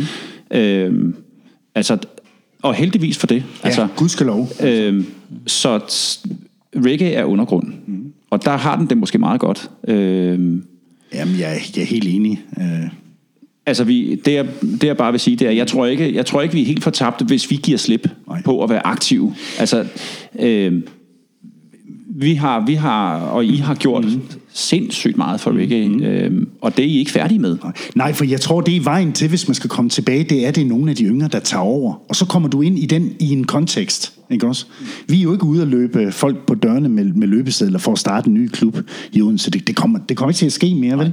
Så det skal være, hvis man går sammen med nogle af de der entreprenante, dem der netop, fordi musikken her, den er bæredygtig. Den har en fremtid, hvis vi innoverer. Det har altid været et, et præmis for, for reggae, ikke? Øh, Jeg tror, vi ramte et, et tidspunkt der, hvor øh, i 2005 der, mm, hvor, hvor, hvor, hvor vi synes man var nået til et punkt, hvor, hvor, hvor, hvor der, var, der var lidt stillstand ikke? Øh, i det, og, og, og fred være med det. Men det kommer jo tilbage, ikke? Og, og, og ja, den her vekselvirkning mellem mainstream og undergrund, jamen, den har vi også snakket meget om. Øh, Den er også øh, diskuteret på forskellige niveauer i, i udsendelserne her. Det er vigtigt, ikke? Fordi vi blev jo også lidt, hvad kan man sige, glemt øh, dengang, at Dance kom frem, ikke? Fordi, fordi der kom rigtig mange på banen, og fred være med det, sådan er det. Man er også selv nødt til at tage et initiativ. Nogle gange er du også bare nødt til at tage toget, og så stå der, hvor tingene sker, hvis du vil være med. Det er ikke sådan, man kan sidde derhjemme og vente på, at telefonen ringer, vel? Øh, men det her med, at, at nogen kørte det her dance call op, jeg ved ikke, om I kan huske den reklame, der desværre så også kom efter et par år. Jeg ved ikke, hvem det var. Jeg tror, det var nogen, der var, der var med til at booste det her dance call og lave de der store events, der, var- der så skrev, er du også træt af dance call? Og det er bare for at sige, at hvis det skal være mainstream og stort, så er man også, undskyld jeg siger det, i hænderne på nogen, der kan tænde et lys, sådan her, men de kan også Og så slukke det. slukke det. Ja, Ja. ja, sådan her. Jeg husker tydeligt den der sætning, er du også træt af dance call? Og så var det noget med, så var der nogle andre øh, kunstnere, der var på vej, ikke? Men tænk sig, Ja. altså, mm. jeg fik sådan en eller anden, hvor jeg tænkte, hvad fanden bilder de sig ind? Ikke? Ja. Og så får det et dyk, eller også så lever det bare rigtig, rigtig godt som undergrundsmusik igen. Og det håber vi også. Men det er, man er nødt til at tage fat nogle andre steder, i stedet for at, at, at copy-paste det, vi andre har gjort. Derfor er det rigtig rart. Og det var ikke nedsættende om Steppers, da jeg sagde det der. Det var bare en konstatering af, at det spiller vi ikke. Men det er fedt, der er nogen, der gør det.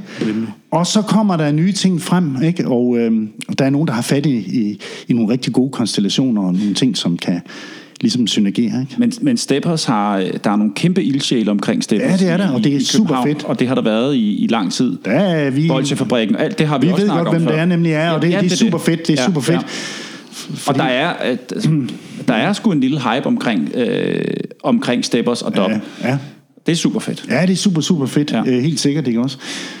Og så har vi set de der revival-scener også, og det er fedt, der er de klubber også. Ikke? Ja, også ja. det. Ja, ja. Er der nogle yngre kræfter her i Odense, som, øh, som er klar til at tage over for jer? Jo, men der er jo et par stykker, som, som vi... Nu, vi nu hvor I er gamle og færdige. I kan tage over. Når jeg er gammel, så vil jeg sidde på en bænk og Men- men- lytte til de unge, der Men det spiller. videre, når nu I ikke har så meget energi, som du siger, og så meget tid. Og, Jamen, der er jo, der er jo, der er jo et par fyre, som, som, som vi også har mødt, øh, men der er ikke så mange events, og i øjeblikket er det jo lidt småt med det, ikke? og vi må se, hvad der ligesom, hvad ligesom kommer ud. Men, men der er der et par fyre her, ikke? Som, som jo også øh, deltager meget i de diskussioner, der er ikke øh, på, på, på Facebook og så videre der. Så, så, så der er nogen, men hvor stort det kan blive, og hvor meget energi, og hvor mange ressourcer og så videre, det, det er svært at sige, ikke? Men altså, vi, vi, vi må se, hvad der sker, altså. Ja, Ikke også? Øhm, vi har ikke det drive, vi havde. nej, det, det har vi jo ikke vel. I starten eller Vi bliver jo også ældre jo. Jo, jo, jo, jo. Altså. Ej, nu må I kraftedeme holde Ja. op med at sidde Ja, det gør og vi snakke om, at vi ikke øh, Ja, det- ja, at vi nej. er 80 år, Nej, og nej, vi det- ikke det- det- øh, det- det rigtigt kommer ud over scenekanten Ja, mere. Det, det er det, vi har trods alt det spillet. nægter jeg simpelthen. Vi har spillet hvert år siden 93. Og I spiller jo, Uden pause. Ja, uden Ja. pause. Hver eneste år i 27 og I spiller stadigvæk. Jo, jo, det gør Vi har vi. været ude i år, ja, i Ja, februar. Ja. Ja. ja. Og vi skulle have spillet på Mesteren Lærlingen i, i, i april, ikke? Ja. I april. Og så i 90'erne, der havde vi lidt, lidt større ambitioner. Vi havde jo en ambition om at få Rodigan til Danmark. Er det ikke rigtigt, Vanguard? Fortæl lige om det. Vi havde en tur til London i november 94. Mm. Og vi valgte at gå til et event med Rodigan på en klub, der hed Beaufoy Arms i Battersea. Og der fik vi hans kort, mm. autograf og så videre. og en dag i foråret 95 dristede jeg mig til at ringe til KISS 100 FM i London og spurgte efter David Rodigan. Grineren, det her, der kommer. Og så er der en, der tager telefonen og siger, Hello? Yes, this is Henrik from Denmark. Can I speak to David Rodigan? Speaking. Så han så. Og Anders havde sagt siden vores møde med ham, at inden han lægger sig i graven, så skal vi have Rodigan til Odense. Og han havde fortalt os, at det koster 8.000 kroner for en koncert. Og det havde vi jo regnet lidt på. Det kunne måske nogenlunde løbe rundt I Odense. i Odense, ja. Faktisk. Sorry. Hvis han var villig til at sove hjemme hos en af os. Så jeg sagde, David, do you accept private accommodation? No. Sorry, hotels only. Svarede han så. Og så måtte jeg jo sige, det skal vi lige tænke over. Det gør vi stadigvæk. Nej, men der er nogen, der er kommet det til forkøbet, ikke? Altså, ja. Ja, men det, det er, Ja, vi det kan er- jo stadigvæk nå at få dem til Odense. Ja, ja, det, det kan vi godt, og jeg, jeg skal nok blive her lidt længere endnu, så, så det ikke går i opfyldelse. Den, Men han kunne huske os fra Fra London, der, der I november ham. 94. Ja. ja. Ja, det er jo fedt. ja. Jamen, det var, det var, hold kæft, det var, det var, det var sjovt, ikke? Nu, nu snakker vi om, at vi skal tidligere i seng, og tingene har ikke åbnet så lang tid, ikke? Men altså, i London, der, der foregik tingene fra klokken 9 til, til midnat, ikke? Ja. Og så var det slut. Og Det folk var, klokken, ja. og jeg gik jo fuldstændig amok, ikke? Ja. Har I set Rodigan øh, i København nogensinde? Nej. Aldrig. Nej, det har det faktisk ikke. Hvor øh, Lars, han har optrådt i, på Robert Up. Ja, han har været nogle gange på Robert op, hvor jeg har set ham. Mm. Og så så vi ham, jeg ved ikke, om du kan huske det, Jørgen, øh, mm. ude på Holmen en gang. Og det er mange år før Robert op fandtes. Jeg tror, det er helt tilbage i måske slut 90'erne eller start 0'erne. Mm. Hvor det var helt fantastisk. Jeg tror, det var første gang, jeg så ham. Øh, Ude ved... Øh, ude på Holmen, mm. ja. ja, i København. Ja. Ja. Øhm, og så har jeg også set ham på Summer Jam nogle gange i Køln. Reggae Ja, ja. i Køln også været ja. kæmpestort. Og en af de fedeste oplevelser, jeg husker med David Rodigan, Ja, det var fortæl. en gang, Den skal øh, øh, vi var på øh, sådan en... Øh, der var, de lavede, man lavede sådan en festival, noget der hedder Haren nede i Tyskland, mm. for at fejre Rodigans 25 års jubilæum som DJ og, og radiovært. Øhm, og hvor der, det var mega fedt. Der var forskellige sound systems, og, og så David Rodigan, der spillede selvfølgelig, og så var der Buju Banton og nogle andre live-kunstnere. Mm. Fed, fed festival. Mm. Øhm, da David Rodigan går på den ene aften, da han skal slutte sin session, der spiller han et nummer, der hedder Carry Go Bring Come, Justin Hines nummer. Is Gary go bring come, my dear. Lige nøjagtigt. Og det har altid været et af mine yndlingsnumre. Jeg Ja, ja, elsker det nummer. Så jeg var helt oppe og køre, da han spillede det nummer. Mm. Og så da David Rodigan slutter sin session, så er det øh, øh, Stone Loves stort savn for Jamaica, der, der, ja, der tager over. Og den første, de spiller, det er det nummer bare som en dubplate. Og jeg var fuldstændig solgt. Jeg var helt færdig. Det var, det var kæmpestort, altså. Kæmpe oplevelse. Et gyldent øjeblik, som Ja, ja, det siger, man aldrig gyldent glemmer. øjeblik. Ikke? Det var Altså, ja. Det er det der med de der minder. fedt. De der minder, man kan virkelig fedt. De der, har, I et, øh, har I et gyldent øjeblik øh, med Bojaka? Det er jo uden tvivl øh, Blue Star Nightclub. Mm. Ja. Sommeren 96 i København med Skyjuice og Cockney O'Dyer, mm. Som var i byen med House of Pain. han var DJ Han var for dem, DJ ikke? for dem, ja. Mm.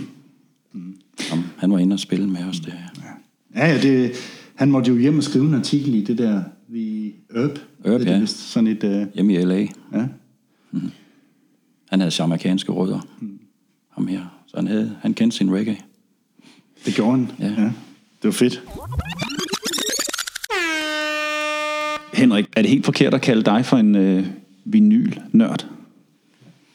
Det er det måske ikke. Kan du ikke, kan du ikke lige prøve at fortælle lidt om, hvad er det, det der med at købe? Jeg er mere samler, end jeg er DJ. Det har jeg altid været.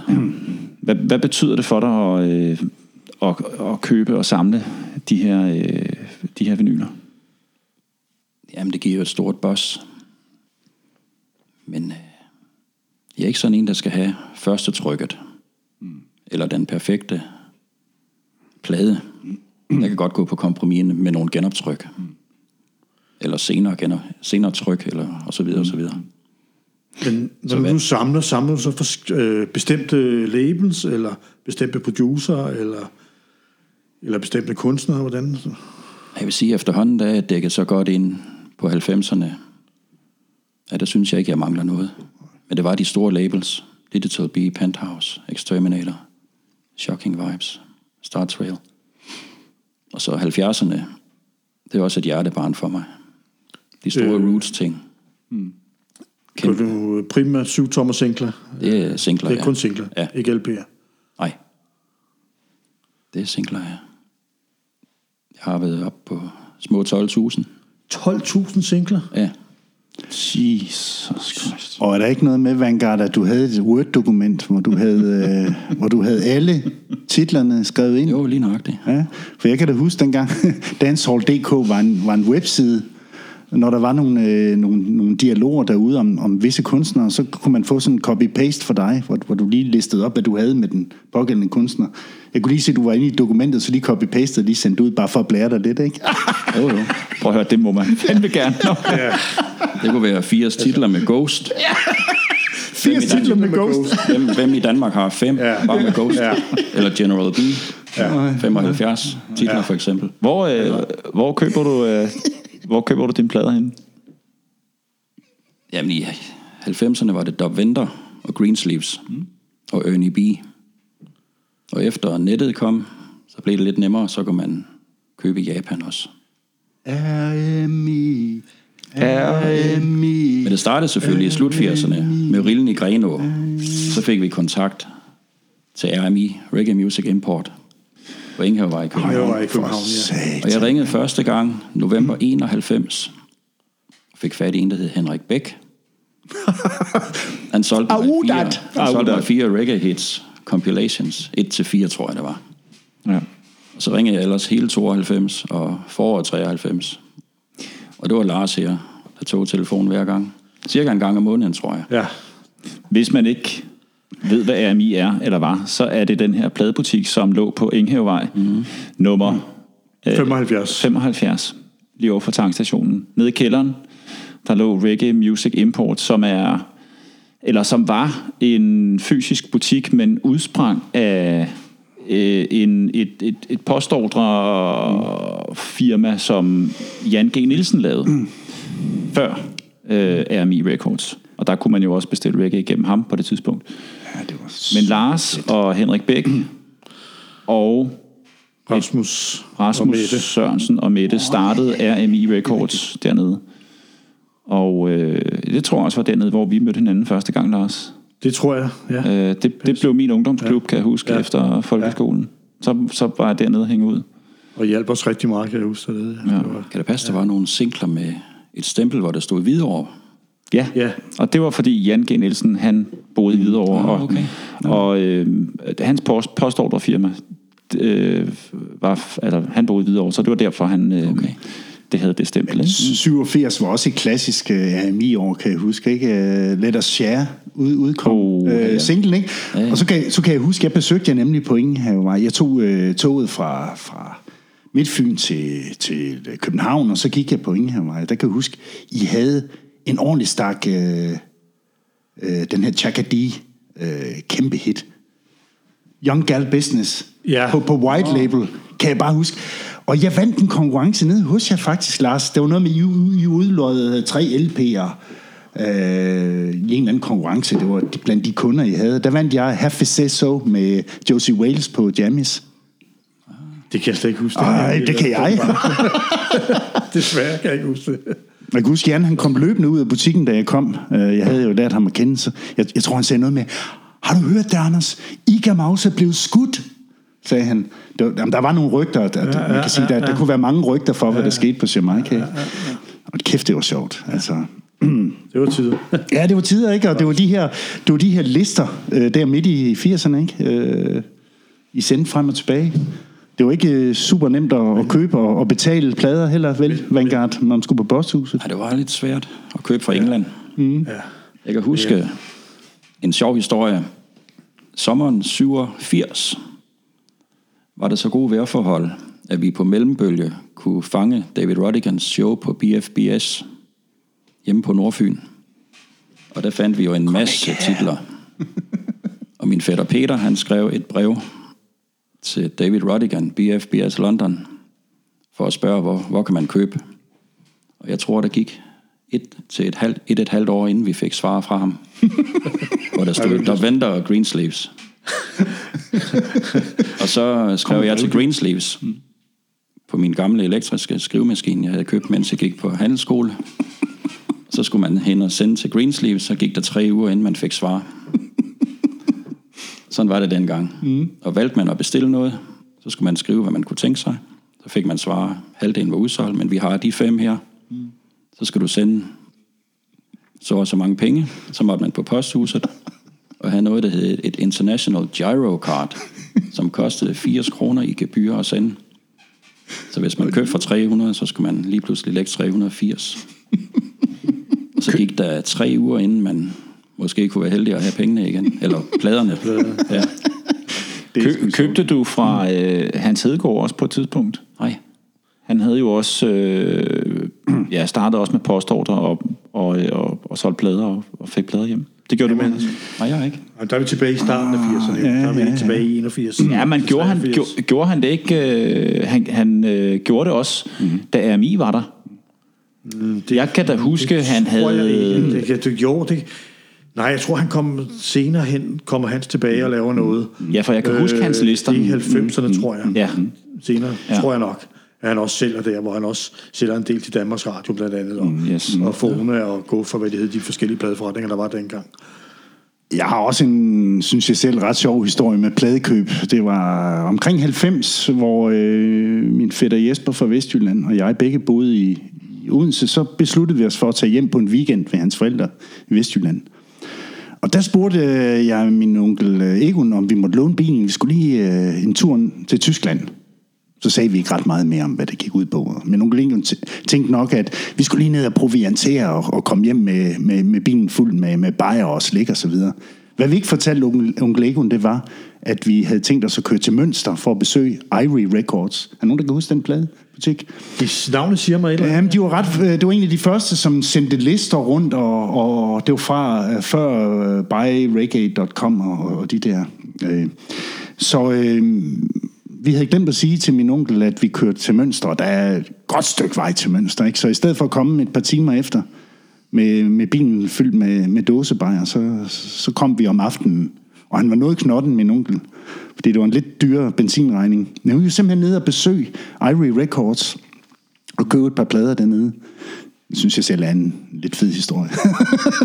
ja, men det var sådan, man måtte gøre det. Hvis Ja, det var det, det var ikke før- også? før internettets tid. Internettets lige nok det. tid. Man kunne ikke høre i forvejen, Nej, hvad man købte. Nej.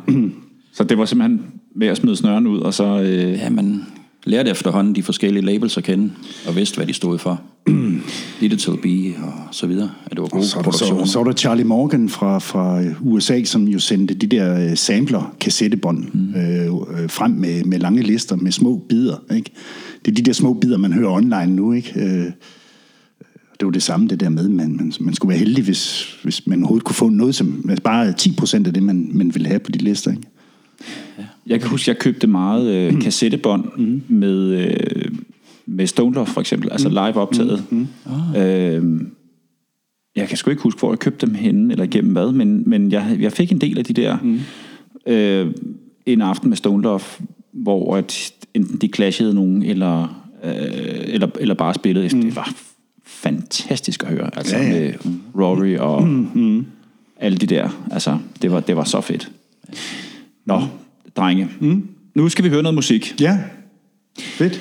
Øh, og I har, øh, I har valgt noget musik, som øh, I godt vil høre, som er et nummer hver, som har en særlig betydning øh, for jer. Øh, Henrik, skal vi ikke starte med dig? Hvilket nummer har du valgt, vi skal høre? Jeg har valgt Lucky D, som betød rigtig meget for mig dengang. Ja. Nummeret er fra 96, udgivet på East Coast. Og det hedder You've Got Love. Skal vi så ikke lige springe ud i det, og så snakke om det bagefter? Skal vi godt, jo. Så jeg kommer altså øh, Lucky D.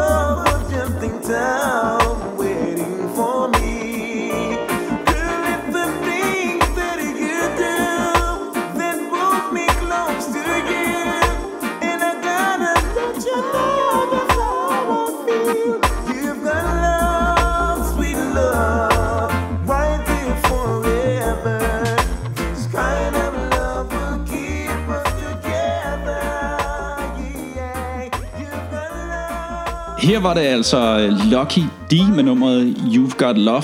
Og hvis jeg ikke tager meget fejl, Henrik, så var det på øh, African Beat Rhythm. Ja, 1996. Ja. Hvorfor, øh, hvorfor har du lige valgt det nummer? Det er et nummer, der viser meget godt stemningen fra vores heyday, synes jeg, der var. Mm, mm. Og reggae for mig, dancehall, var bedst til og med lige nøjagtigt 96, hvor den her dropper. Og så spillede jeg den på Blue Star, og dansegulvet var proppet. Og den vibe, vi havde den aften, er aldrig blevet overgået for vores vedkommende.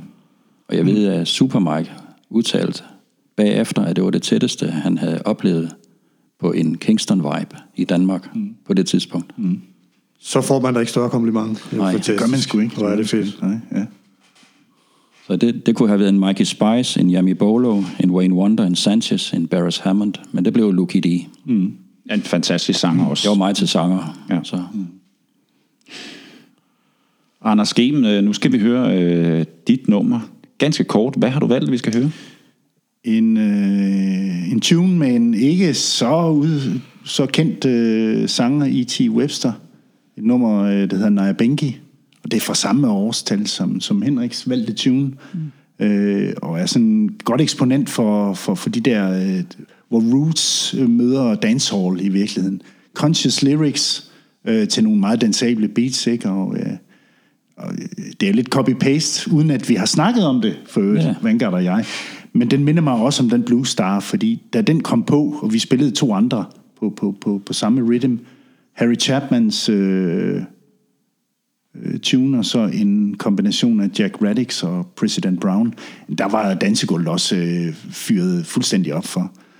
Øh, og jeg har aldrig set så stor en flamme på en lighter, som The Super Mike han tændte, øh, da, da vi var færdige. Det, det, der, der var mange sjove, der er mange sjove sådan, snapshots fra den, fra den aften. min lighter, ja. Ja, det er rigtigt. Ja, din lighter var den ja. der. Ja, det er rigtigt. Fantastisk aften. Så øh, endnu et minde for den aften, kan man sige. Ikke? Men det er altså ikke noget, vi har snakket om inden. Det vil sige, det, det er fuldstændig tilfældigt, altså. Men, men, men det, viser jo, det viser jo bare, hvor meget den aften betød for jer, og hvor meget, øh, hvor meget det, det år betød Ja. for jer. Ja, men det er rigtigt. Men lad os høre nummeret E.T. Webster med nummeret Naya Binky. Down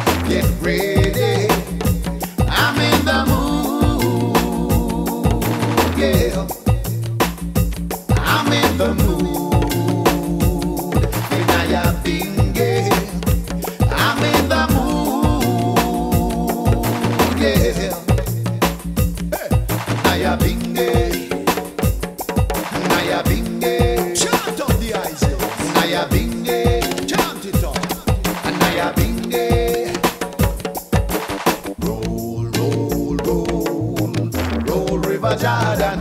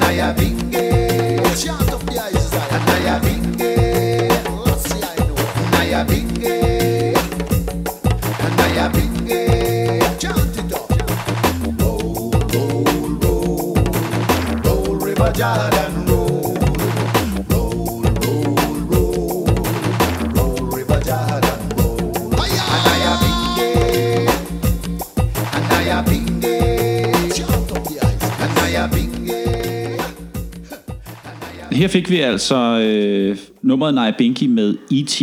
Webster og Anders G. med et nummer fra øh, jeres velmagsdage. Yes. Fra, øh, øh, fra den dag, I, I spillede nede i, i klubben der. Ja, nu har vi nævnt det nogle gange, ikke? men det, det er jo nok en understregning af, at den, den har betydet meget for os. Ikke? Øh, Ja. Og det var bare en, en hot rhythm på det tidspunkt, og, og den der fede kombination af, af, af conscious lyrics og så nogle, nogle, nogle moderne øh, dancehall-rytmer, øh, som var også meget, meget fremme på det tidspunkt. Ja. Jeg kunne egentlig godt tænke mig at spørge, har I, øh, har I været til mange live-koncerter i, øh, i, ja, det må så være i København. Jeg ved ikke, hvor mange der har været internationale, internationale navne i, i Odense. Ja, Lieutenant Stitchy var her jo for, for, for, for 3-4 år siden øh, og spille, ikke? I, i, som led af en, en, en, en, en lille turné i Danmark. Ikke? Super fed fyr. Vi fik jo lov til at snakke med ham backstage og så videre. Ikke? Men, men ellers, øh, hvis, hvis jeg skal starte at lægge ud, så, så må jeg også lidt tilbage til tiden, og der er også lidt RMI over det, ikke? fordi jeg tror, jeg nævnte tidligere, at jeg havde lært, havde lært øh, Henrik Kærgaard at kende, kende igennem RMI ved, ved, ved, ved, ved salg af plader. Og på det tidspunkt kunne man jo ikke bare tage et billede og lægge på Instagram og, og sende billeder og så videre, så, så vi besluttede, at vi ville mødes i København på saltlageret. Jeg tror, det har været sidst i foråret først øh, på sommeren 1995 til Soul to Soul Festival og se Ja Warriors, det her UK Roots Band. Øh, der skulle vi mødes for første gang. Og hvad gør man, når man ikke kan sende billeder? Jo, min øh, fætter Jesper skulle også med, så, så ham og, og Henrik havde aftalt, at Jesper skulle gå rundt med en politikken øh, på salglæret, som om vi var de eneste, der var der, ikke? Øh, og så øh, skulle han sådan gå lidt rundt, øh, og så skulle Henrik Kærgaard så, så øh, finde ud af, at det var Jesper, og så kunne vi mødes og begynde at, at, at lære hinanden at kende. Ikke? Så skulle han gå rundt med Så skulle- information. skulle- information. Ja, eller hvad det nu var, ikke? Ja, ja. Jeg kan ikke lige huske, om det var ikke. Men, men Jesper, han gik så rundt, og vi kom som sædvanligt i god tid. Vi er jo fra provinsen, ikke? Vi var inde med firetoget og, og, og, og så videre.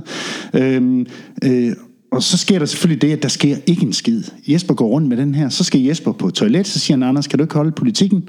To minutter efter er han tilbage fra toilettet. Og hvem tror jeg, jeg står sammen med? Henrik Kærgaard. Ja, ikke? Det er det, der sker, ikke?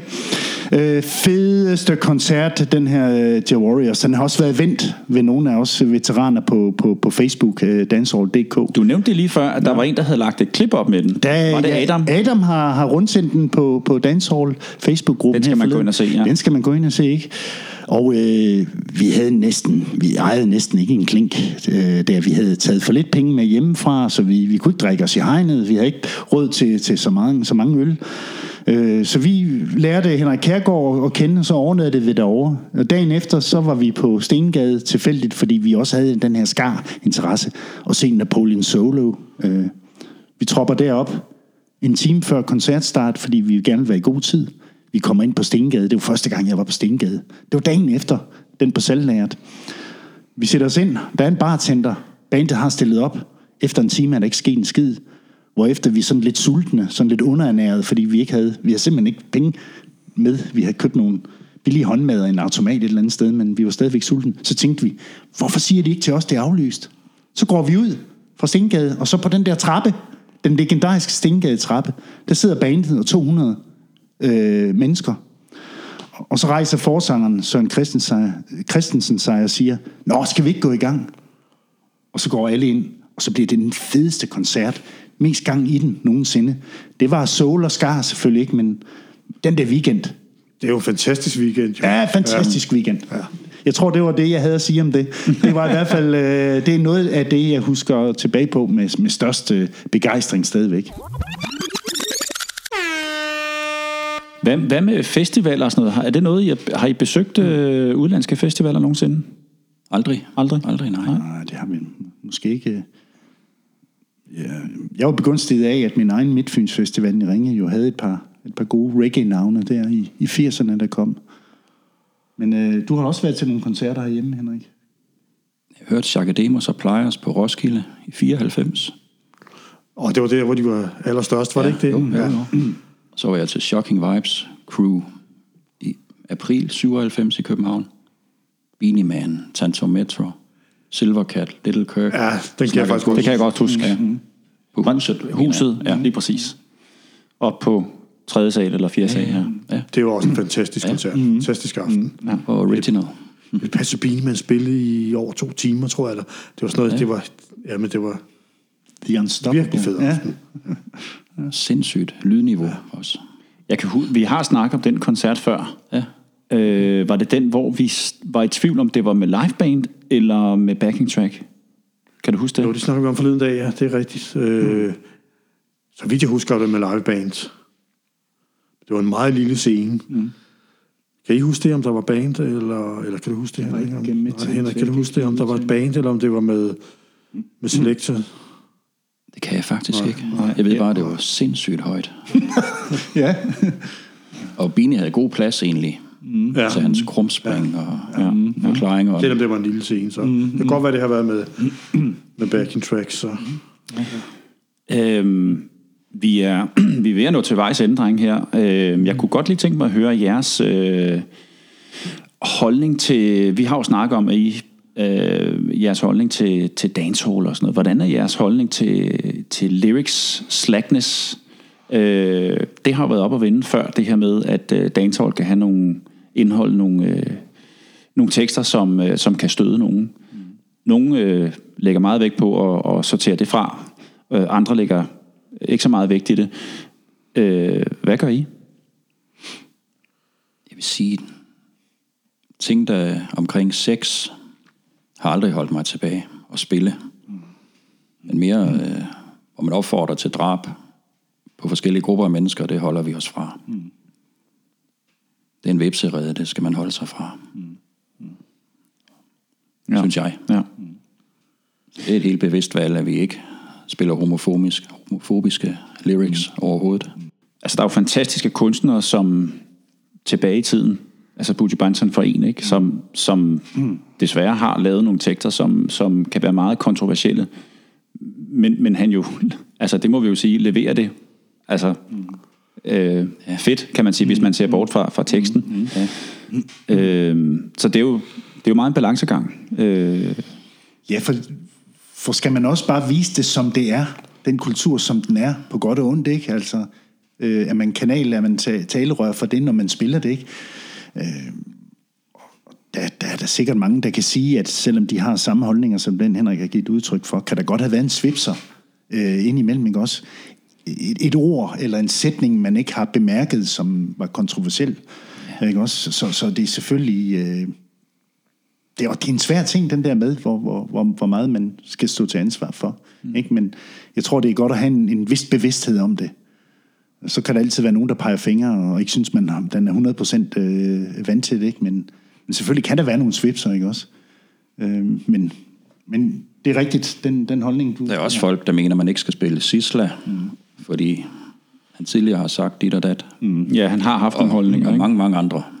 Ja. Så kan man, man kan finde noget på stort set alle, tror jeg. Mm. Ja.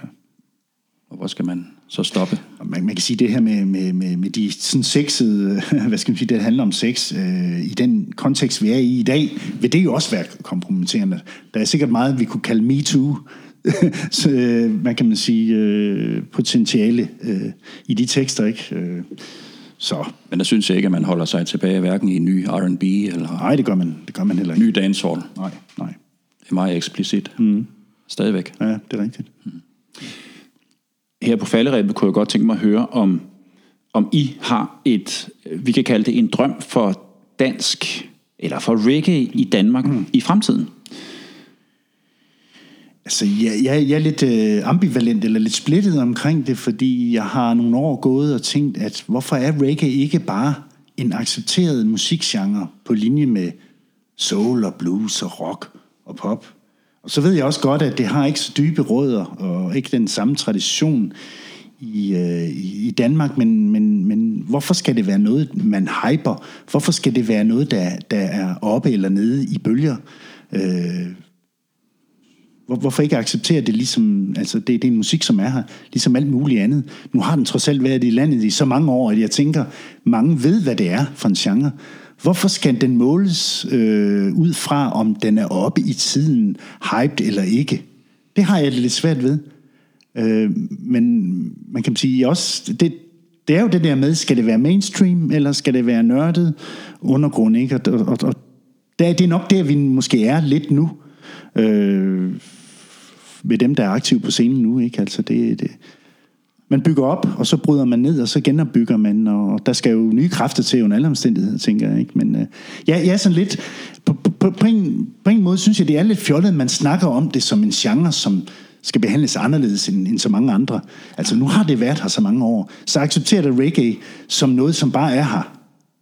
Og når man siger det sådan, så ved jeg godt, så lyder det som om, det skal være mainstream. Ikke? Men det synes jeg til dels, det skal være. Og så kan man dyrke, dyrke noget nørdet, øh, som vi er nogen, der gør. Ikke? Øh, det er svært. Hvad siger du, Henrik? Har du? Nej, min drøm det er jo bare, at man har mulighed for at spille nogle plader.